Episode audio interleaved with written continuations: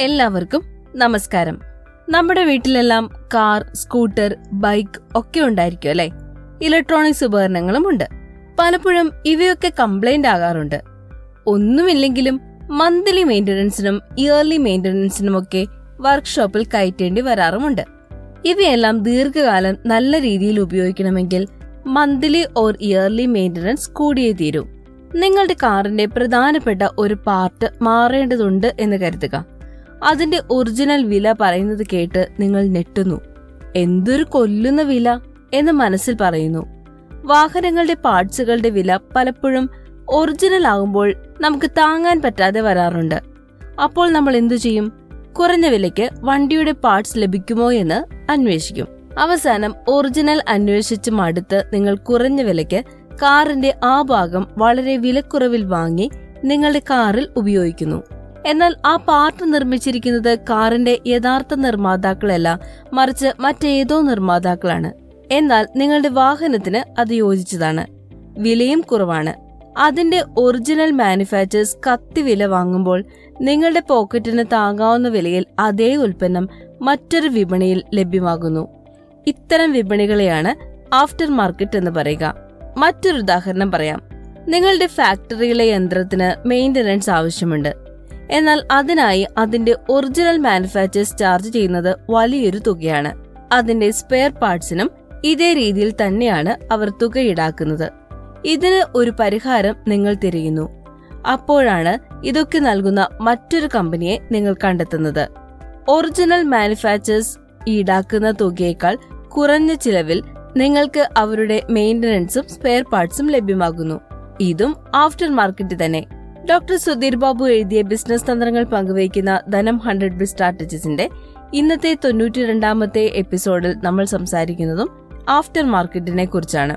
പ്രശസ്ത ട്രെയിനറും ഡിവാലർ മാനേജ്മെന്റ് കൺസൾട്ടന്റ് മാനേജിംഗ് ഡയറക്ടറും നിരവധി ബെസ്റ്റ് സെല്ലറുകളുടെ രചയിതാവുമാണ് doctor Sudheer Babu.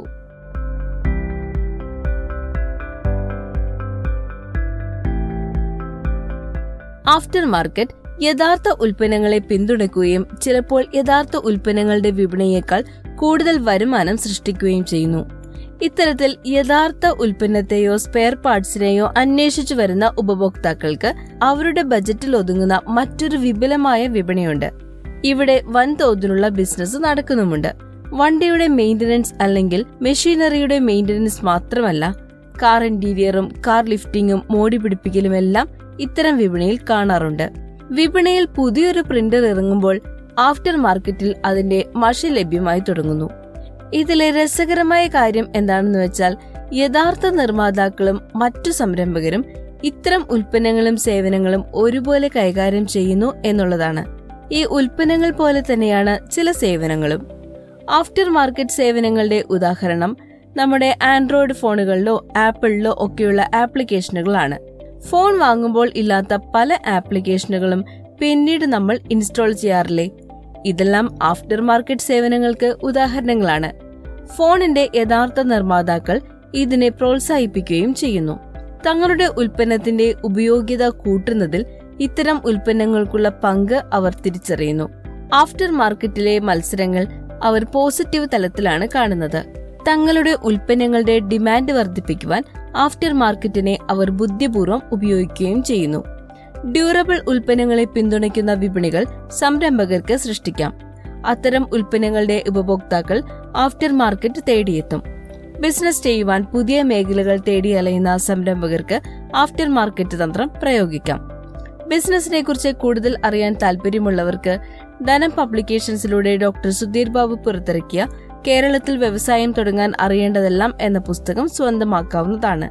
അതിനായി nine zero seven two five seven double zero five one എന്ന നമ്പറിലേക്ക് വാട്സപ്പ് ചെയ്യുക. ഈ പോഡ്കാസ്റ്റ് നിങ്ങൾക്ക് ധനം ഓൺലൈൻ ഡോട്ട് കോമിൽ മാത്രമല്ല Google podcast Spotify Apple podcast Amazon music Jio Saavn Gaana എന്നിവയിലും കേൾക്കാവുന്നതാണ് എന്നുകൂടി ഓർമ്മിപ്പിക്കുകയാണ്. അപ്പോൾ അടുത്ത ആഴ്ച വീണ്ടും വരാം. എല്ലാവർക്കും വിജയാശംസകൾ.